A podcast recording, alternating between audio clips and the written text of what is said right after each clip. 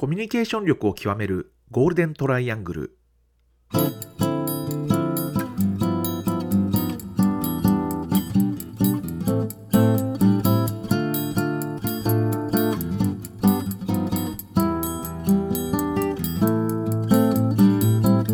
仕事でコミュニケーションを扱う3人がこれまでの経験や最新の話題を語りながらコミュニケーションとは何かを一緒に考えていくポッドキャストです。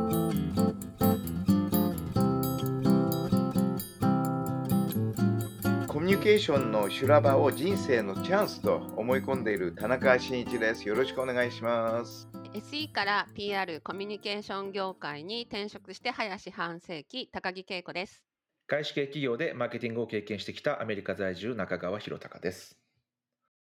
えっ、とですね、前回、前々回かな？の時に、あの、それぞれの人っていうのは人格をいっぱい持ってるんじゃないかとかいう話があって、それいつか話しましょうって言ったので、今日はちょっとその話をしていきな、していきたいなというふうに思うんですけれども、あ、いいですね。じゃあ、えっと、人格って感じでいきますか。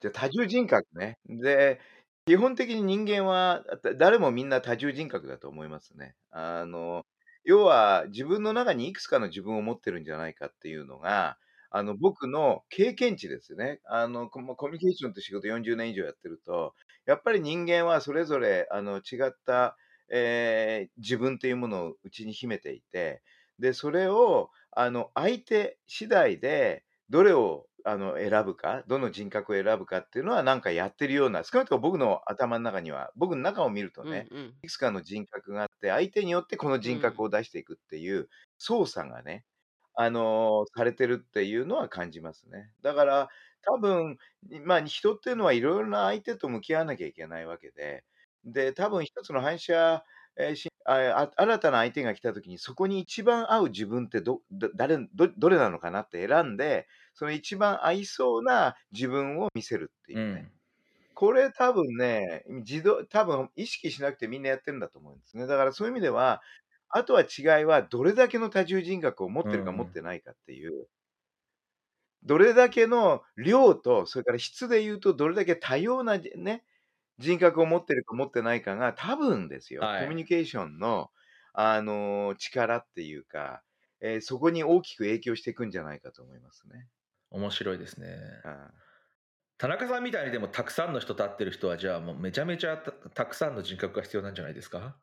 でもね、確かに、あのー僕1000人以上のジャーナリストと会ってんですよ。1000人を超えるか、もっと超えるな。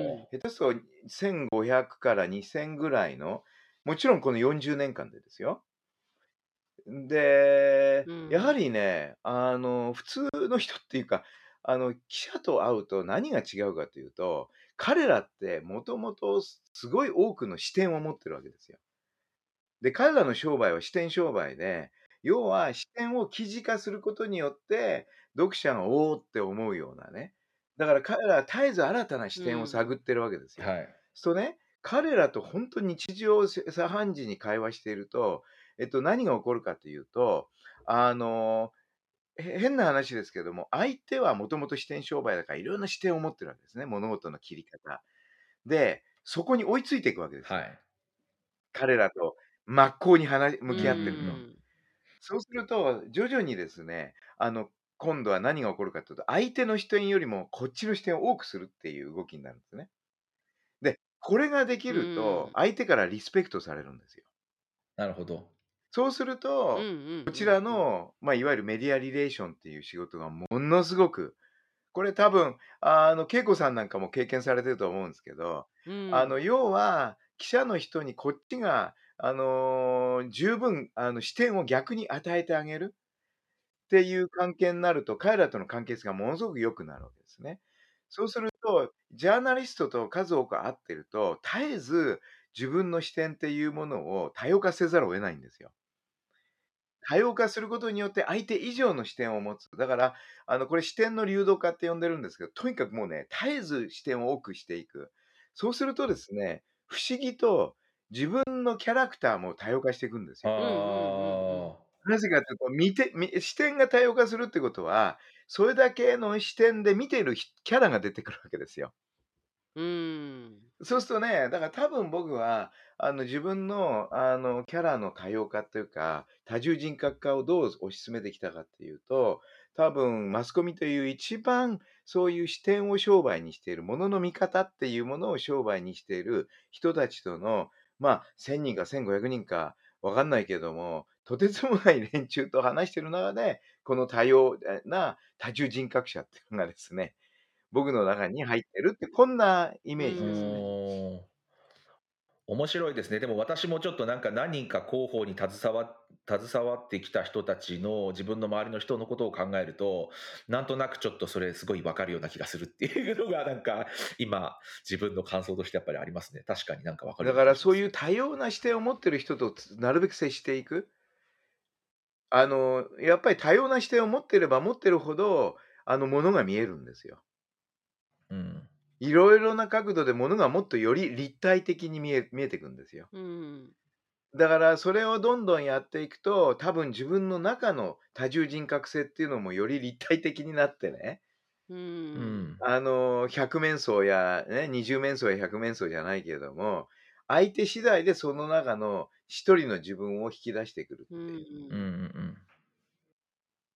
その人格って今なんか私田中さんの話聞いててそれってなんだろうな考え方？どうどうやっぱりこうまあやっぱ考え方かな？考え方のような気がしてそれってイコール人格なんですかね？いろんな考え方があってもいいわけですよね。ああ、そうですね。あの、多分ね、多分、あの、考え方っていうのもあると思います。でも、僕の感覚から言うと、まず感じ方。ああ感じ方なるほど。うんうんで、その感じ方から、その考え方。うんで、考えたら、これやっぱり、あの、表現するわけですよ。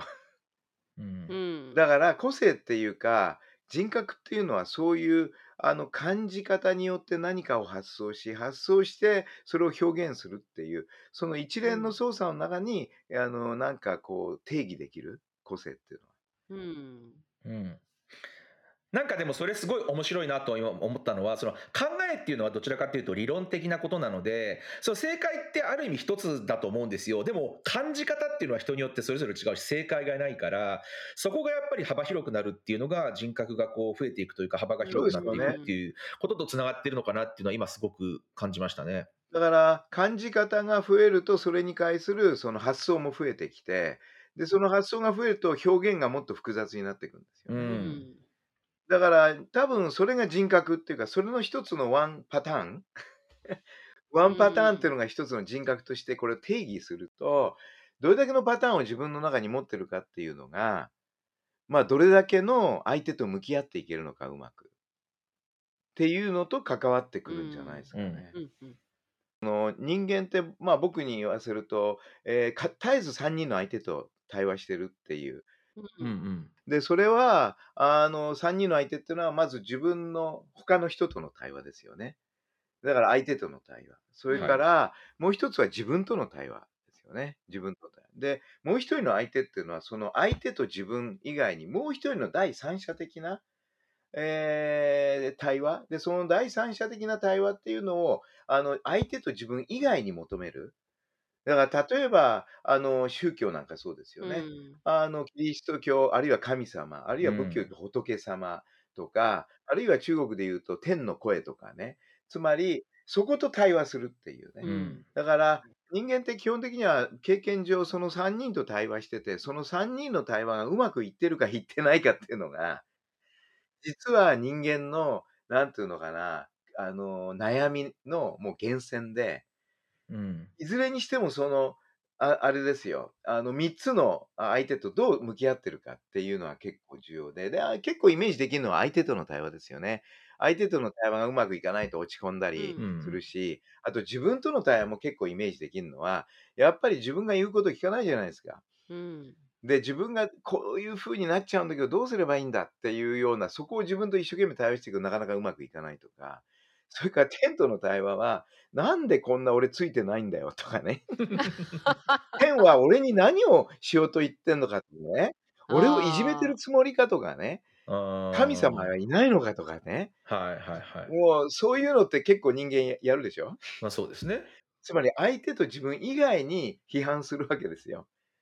うんうんうん。それは。文句言うわけですよ。だからそういうのがあるんで、あの多分、あのさっきの多重人格っていうのも、あのもっとそこと結びつきが結構あるんだろうなと。だから逆に言うと多重人格になるとそれだけ多くのなんていうのかな相手が増えてくるからますます下手すると悩みも多くなるのかな と思ってですねどうでしょう？わかんない。多重人格がいいのか悪いのかっていう話だよね。面白い。あどうなんですか？それはでも当然それやらないとね人と人っていうか千差万別で人はみんな同じ考えのものは一人もないわけでいないわけですよ。そこにねまっすぐぶつかってっちゃうと必ず誰とも相入れないというか絶対にぶつかってしまうと思うのでそこをうまく、まあ、それをそれこそ本当コミュニケーションでその自分の考えを変える云々ではなくて単純にそのコミュニケーションの時にそれをこう柔らかく包んで言うとかやっぱりそのね別にあの自分の考え方を変えろっていうことではなくて、うん単純に表現方法を少し変えるとかあ、いいですちょっとそこだね。けはいっていうそういう感じですよね。そういう感じですね。やっぱりコミュニケーションって対立をなくすことを最善にするわけですよ。うんああ、そうですね。で、社会的動物である人間っていうのは、やっぱり周りと一緒に仲良くしなきゃいけないわけで、うん対立を生むっていうのが一番馬鹿げた話なんですよ。というか、生きていけなくなっちゃうんですよ、対立を生むと。そうですね。だから、それをなくすためにコミュニケーションっていうね、方法があって、なくす。で、はっきり言うと、やっぱり社会的動物ではありながら、やっぱり我々は個人の自我っていうのを持ってるじゃないですか。う。うんん。ね、まあ持ち方によって西洋と東洋じゃちょっと考え方が違うんだけど、でも自我というのは持ってるわけで、そうするとやっぱり自我を通すだけじゃ世の中生きていけないわけですよね。そうですよね。だからもう対立っていうのが自我がある限り必ず起こるわけですよ。はいうん人間の社会さ避けて通れないそこをいかに対立をなくしていくかっていうのが多分コミュニケーションの一番重要な役割だと思うんですよね。うん、なるほどね。私のあの、一つ経験がなんかあるんですけど、あの、さっきのその、あの、記者の人との対話っていうところで、その記者の人が視点があるっていう、その、その通りで、そこは私も全く、あの、賛成というか、その、その通りだなと思うんですけど、私がまだかなり若い時に、あの、ちょっとインタビューを、えっと、記者の方に、かにまあ受けるという機会があって、で、記者の方って結構こういうふうに記事を書こうって考えていらっしゃると思うんですね。もちろんある程度の筋は考えていらっしゃると思うんですけど、で、まあ、それがですね、まあ、私た私が言いたいことと、まあ、全然相入れない内容だったんですよ、例えば。で、で、それを私が、今こういうことなので、それはちょっとこう、まあ、そういう言い方はしてないですけど、それは違いますよっていうのをこうやんわり否定したつもりだったんですけど、いや、あの、記者の方はでもそれはこうですよねって、もう、向こうはもう全く曲げないっていうことがあって、で、私もまだ若かったので、その時はちょっとコミュニケーションがこう若干ギクシャクしてしまって、今考えればもう少しなんか、あの、いいコミュニケーション方法があったんだろうなっていうふうに思うんですけど、なんか、それこそコミュニケーションってこう、一方方向でいつもずっと同じことを言お互いが言っていると平行線でいつまでたっても交わらないので、お互いにやっぱりお互いに歩み寄ることが必要じゃないですか。その片方だけが折れるとかっていう話じゃなくて、どこでこう折り合うかっていうところが大切だと思うので、ちょっとその時はあのまだ私もね、あの本当に未熟だったので、ちょっとあれだったんですけど、なんか今考えるともっと本当うまく、なんか、うん、お話をこう、うまい方向に持っていけたんじゃないかなと思うんですけれども、っていうのがちょっとね、私の中で結構トラウマではないんですけど、なんか昔からそれずっともう記憶にやっぱり強く残っていて、あのそういうのは良くないなっていうふうに思ったっていう経験がかなり若い時にありましたね。あなるほどね。あの多分ですねあの絶対折り合わないケースってあるんですよ。それはね確かにあるんですけどもじゃあそこをじゃあ100%乗り越えられる手法あるかというとなかなか難しいんですが 一つの原理原則として使えるのがあの自分が変われば相手が変わるんですよ。ああ、うんそうですね。うん。だからあの通常はまず自分を変えることつまり対立してるってことはですね自分も我を通してるわけですよ。はい。で相手もです我を通してるわけですよ。だからそこには全然妥協の余地が存在できないわけですよね。うんした時にその状況を変える時っていうのは確かに理論的にはお互いが変わればいいわけだけど、うんまずは相手は変わんないと見た方がいい。そうですね。で自分をまず変えることによって相手が変ん。わるっていう原理を使うしかないんですね。うで、こん。れはですね、すぐできる場合もありますよ。まあ、そういう技ってのはありますよ。例えば、あの、なんて相手の質問とかコメントを利用してこっちのメッセージを出すっていうね、うんうんうん。リーディングっていう技はありますけども、あの、もう徹底的に対立しちゃってる場合っていうのは、それも効かないわはい。けですよ。そうすると、あとはもう時間をかけるしかなくて、うで、ん。あの、よくね、あの、僕があの MBA で教えてると、あの、よくそういう質問があってね、相手が変わんないんですよっていうのがあるわけですよ。うん。いや、悪いけどね、まず自分が変わることが必要。そうするとそうね、ですね。自分が変わると相手も変わってくるっていうのは、これ経験値として間違いなくあって、ただうん時間は。かかります。だから、よくそういう人に言うのは、まず一番一番嫌いな人間いるでしょ、誰か。6ヶ月使って、その人間とお友達になりなさいっていうアサインメントをあげます。そうすると、どうするかっていうと、自分を捨てざるを得なくなってくるんですよ。うん。なるほどね。まず。で、捨てていくんだけども、あの、捨てていく過程で、自分の相手に対するメッセージが変わっていくんですよね。う一うん。番変わっていくのは非言語で変わっていくんです。うんうん。あの、あのね、あ相手が自分をすっと好かれてると、相手から好かれてると思う相手に、あの、えー、なんていうかな、えー、嫌なき気持ちっていうのは人間持たないんですよ。うんううんうん。ん。あの、まあ、よく僕が使う言葉はラブラブ光線っていうのがあるんだけど 相手にラブラブ光線を放射しするっていうんですね。で、うそれん。は、あのー基本的に相手に対して自分を殺殺すっていう言い方はないんだけど、自分をですね、まずなくすと、あうん。のーで、相手に少しでも興味を持つっていう努力をしてくると、えっと、徐々に自分の非言語が変わってくるんですよ。相手に対うして。うん。ん。で、相手はそれを察知するんです。時間かかりまうんうすよ。んね。ね。でも、徐々に、ええで、実際、あの、経験値として僕はもう絶えずそれを使ってるんですけども、うん。うん。あの、どうしてもぶつかる相手って出てくるんですよ。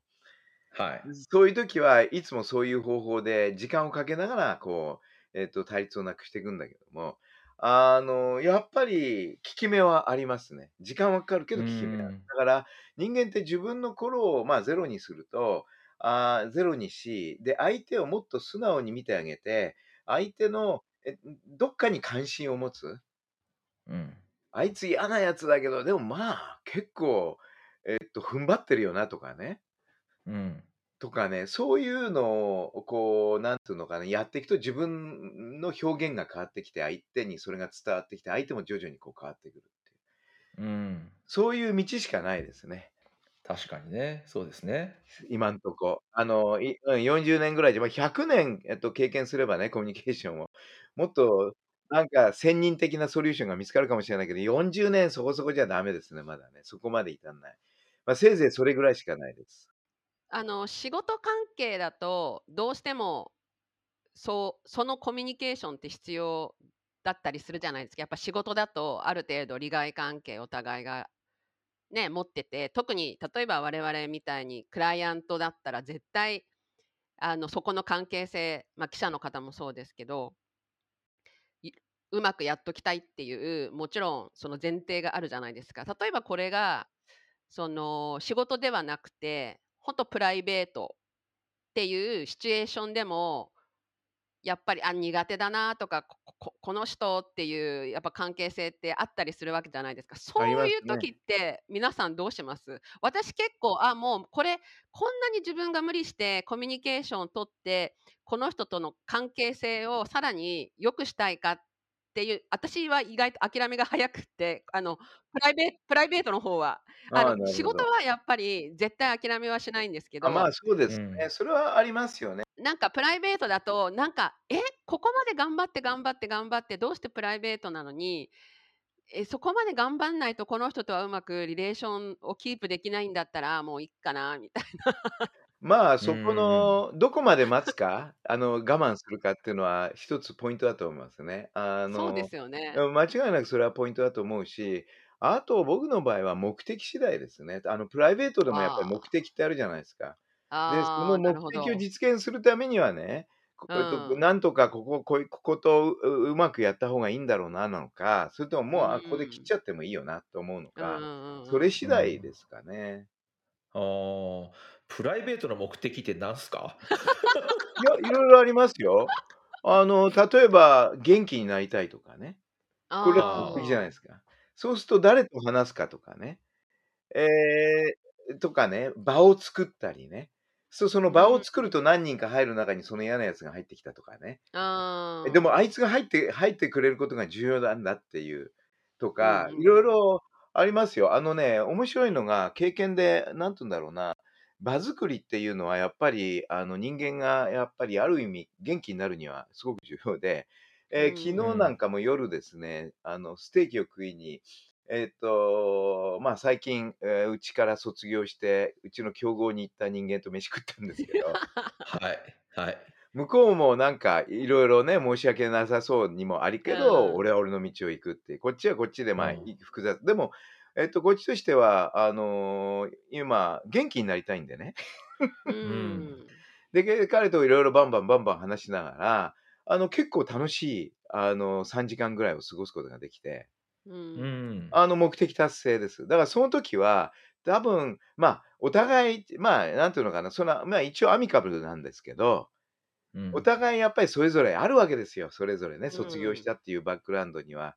で、それも十うん。分話は聞いてるんだけど、やっぱり少ししこりは残るっていうのは人間の性うで、ん。でもそこをあえてほ本当に意識せずね、あのやればね、あの、う結構っていうん。か、かなり楽しかったです。あの、やり方いろいろ。あると思うんですね。例えば目的がね、相手に、えっと、こう、なんて後悔させる？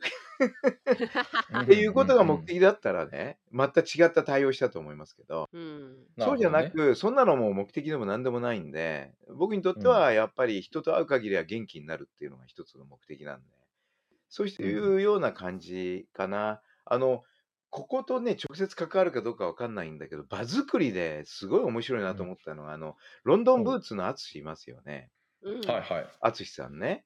実は彼と、あの、パネルディスカッションやったことがあるんですよ。おお。ほう。あの、一橋大学の学園祭で。へえ。で、一橋の大学生が誰が繋いでくれたのか知らないけど、えっと、実はその淳さんを、えっと、総理大臣にすると。どう。のためのワイガヤをぜひともパネルディスカッションをしたいと。で、その当時僕はあの民主党のね、で、結構、えっと、フラシマ・ヒラードは民主党の選挙やってたって話題になってたから、うん。そのきっかけで僕のところに声かかってきて、で、えっと、論文の淳さんと僕とで、で、大きな行動で300人か400人いる中で、で、しかも、あの、学生だけじゃなくてね、なんかね、えっと、学生の田舎の人たちもみんななんか集まってきてる感じで、おばあちゃんみへえ。たいのあ、おばちゃんもいて、ないるんだけども、で、そこで始まったわけですよ。で、その時に僕が、その淳さんのですね、あの、動きを見てたら面白くうて、ん。あの、まずですね、ネタ化できる人間を見うつけるんですね。ん。おお。で、目の前におばあちゃんがいたんで、「え、おばあちゃん一橋の学生なの？」ってこう聞くわけですよ。おばはい。あちゃんが「何言ってんのよ」ってね、「このおばあちゃんが来るわけないじゃん」ってそこから対話が始まるわけ。うん。で、うそれから今ん。度向こう側の端の方に外人がいるから、「あんた外人さん？いや、一橋には外人がいるの」っていう話から、うあのん。ね、だいたい数人ぐらい仕掛けてうん。ネタ化するんですよ。で、なるほど。ネタ化する人間を決めたら、いよいよ淳劇場が始まるわけですうよ。う。で、彼は僕もネタにするわけですよ。で、ま、こっちもこっちをネタにしながら、なんか漫才やってるような感じで、えっと、うん。淳をどうやったら総理大臣に行くかっていう話をボンボンボンボンすんだけど、えっと、彼がネタ化した人たちも数人いるわけですね。で、うんそこをうん。どんどんどんどん、こう燃やして、淳から当てちゃうんですよ、こっちからどんどん。うん。うで、すごん。いいい雰囲気で、わーってなる中で、淳自身が自分を演出してるっていう、なんていううんのかな。うん。これなんかは、あの、別にその、彼が芸人だからっていうよりも、実はそれをやってる人たちっているんですね。日常の場うで、プライベートん。の世界で。はい。うんうんいわゆる。みんなを乗せて、うわーってやりながら、で、あれは逆に言うと、本人が元気になるんですよ。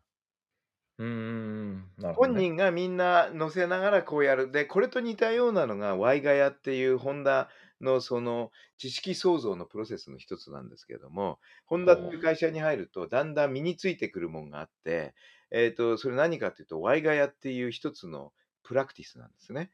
うん。で、ほこれは一言で言うと、自分の頭でだけ考えるなっていうう原則なんですね。一人の頭で考えたって、ろくなことは出てこないぞと。うんうんね。うんうん。うん人の頭を借りよっていう、あれなんですね。で、こ修正なんですね。で、えっと、結構ホンダで、まあ、当時ですけど、まあ、成功したっていうか、活躍した連中ってみんなこの発想を持っていて、で、なんか一番大きな課題ね、これどうしても解決できねえなって悩んでるやつがいると、例えば僕が悩んでる。そうすると、基本的には、えっと、僕がですね、あいつとあいつとあいつって5、6人集めるんですよ。うん。で、いやーさあ、あのーえー実は、あのートップガン見たんだけどさ、やっぱりすげえよなって話から始めて、うんなぜすごいかっていうトップガンの話からこう始めて、どんどんどんどんって、そんな感じ、世間話から、たわごとのない話から始めて、うで、んあの、何をするかというと、みんなを乗せていくんですよ。うん。はい。で、これみんなを乗せるのがさっきの論文の手法なんうですよ。つまり、そこに集まったやつをネタ化しながら、お前、この前なんとかって言っただろうとか言いながら、こう、でこう燃やしていくんですよ。うんで、そこうんで、ある程度乗った段階で、俺今悩んでんだけどさって話になって、こう、なんかアイディアねえかって言うと、今度、ブレストのステージに入るんですね。うんはいはい。で、ブレストのステージがうわーってこう、えーは入ってきて、みんながいろんな意見出すわけですよ。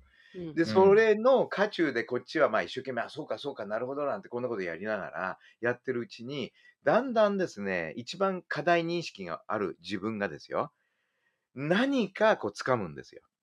方向性をうん、そのブレストの中で。で、その中の一つの方向性をピックアップして、そっちに持っていこうとするわけです。うん僕がうん一番か、それが一番課題解決に近いんじゃないかって直感するわけです。そうすると、それを動かし始めると、今までブレストだったから、今度は一つの方向にこう修練させようとする動きが出てくると、反発が出てくるんですよ。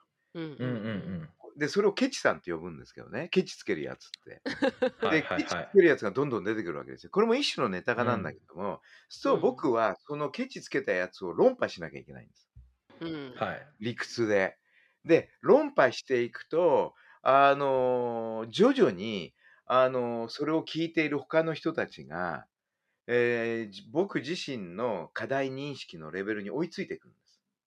うーん、なるほどね。そうするとね、追いつった瞬間がね、ワープって僕は呼んでるんですけど、突然みんなの意見が、今までバラバラのブレストからですね、それぞれの意見が積み上がっていく感じ。はいはいはいはい。で、それがね、なんて言うんだろう、気持ちがいいんですよ。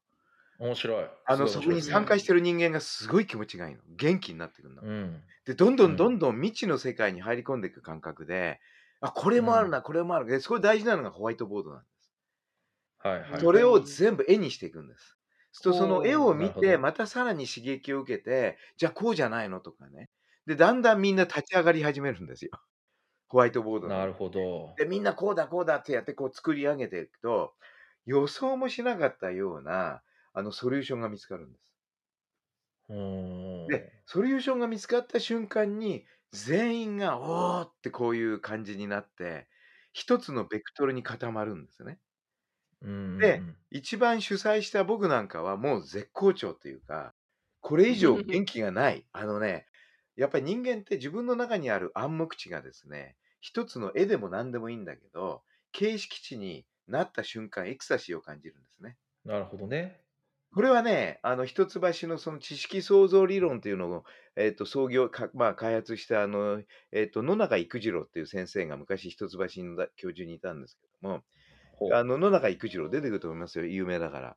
で、彼なんかは知識創造っていうことで、あのこの Y ガヤを研究してて、で、この Y ガヤが一つの知識創造プロセスで、なんでみんながうわーって盛り上がって、その一種の快感に似た気持ちになるのかっていうのは、暗黙知から形式値に落ちこうけ出ていくときにものすごい快感を人間は覚えるってんですね。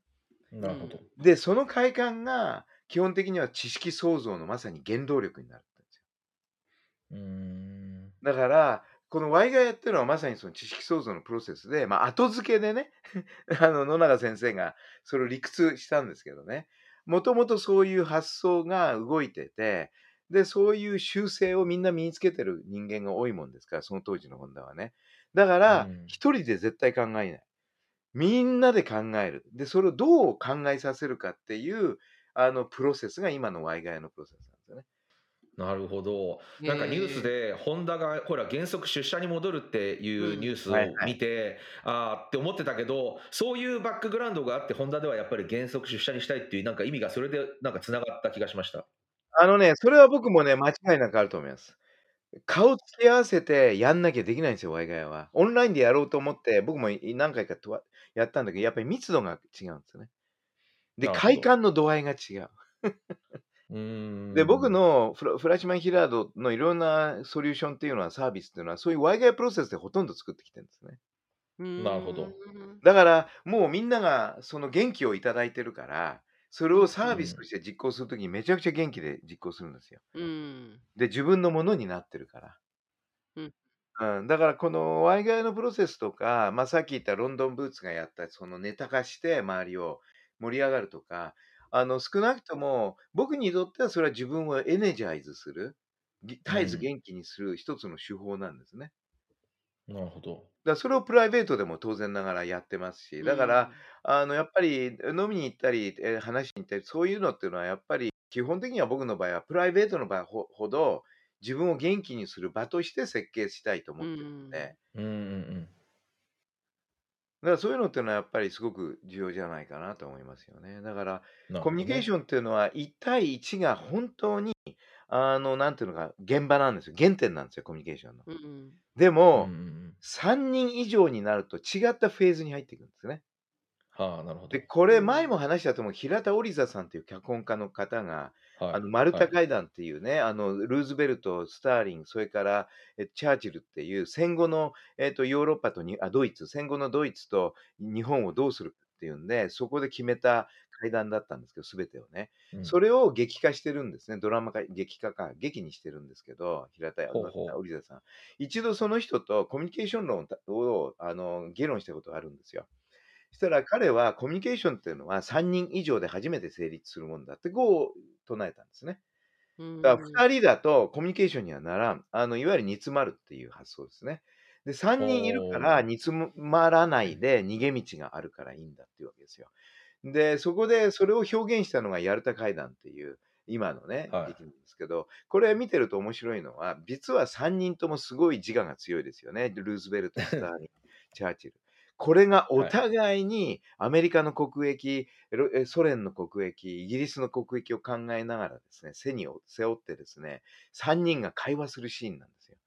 で、それを見てると面白いのが、ルーズベルトがスターリンと話してるとき、実はルーズベルトはスターリンと話してなくて、一番のターゲットはチャーチルなんですよ。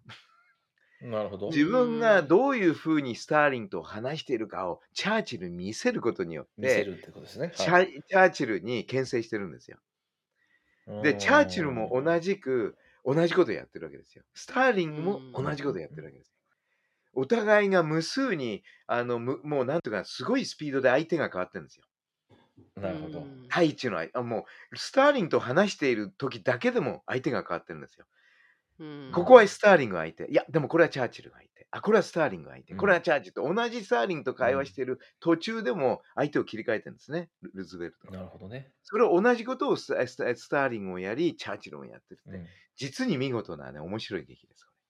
なるほど。で、それは何かっていうと、さっきのあのあ淳さんのネタ化と同じなんだけども、あの、うん要はもう一人増えるわけですよ。二人話してるところにもう一人。んそうすると、その一人がネタ化できるようになるんですよ。お互い。うんそのネタ化される人も含めて。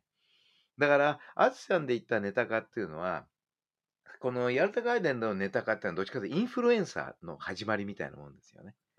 なるほど。つまり相手と自分以外にもう一人の第三者が現れるっていう。うんそこに一つのこうコミュニケーションのこのやり取りの複雑さが増えてくるわけです。で、うんそれが1対3から1対4、1対5、1対 N って広がっていくわけでしょ。そうするとうん徐々にインフルエンサーの数が増えていくわけですよ。まあ、うんもっといい、あの、淳流で言うと、ネタ化する人間が増えてくるわけですよ。ううんんなるほど。で、それをネタ化する、インフルエンサー化することによって、自分の対話を有効に持っていくっていう。うんだから、淳の場合は、えネタ化を使って、ネタ化した人たちを使って、自分自身の場っていうか、芸人としての立ち位置っていうか、面白さっていうか、それを演出してるわけですよね。うんで、僕の場合はどっちかというと、さっき言ったプライベートでは特に自分を元気にするための場として、そういう、あの、いわゆる3人以上の集まりですね。をうんややって。だから、面白いですね。ただ、やっぱりね、原点は1対1のコミュニケーションなんですよ、すべて。うんただ、そこに第、もう一人第三者が入るか、もう一人入るかっていう、こういう構図ですけどもね。いやーでもそれは高度ですね、かなり。だから面白いですよね。うんそういうふうに見ていくと、コミュニケーションっていうのは。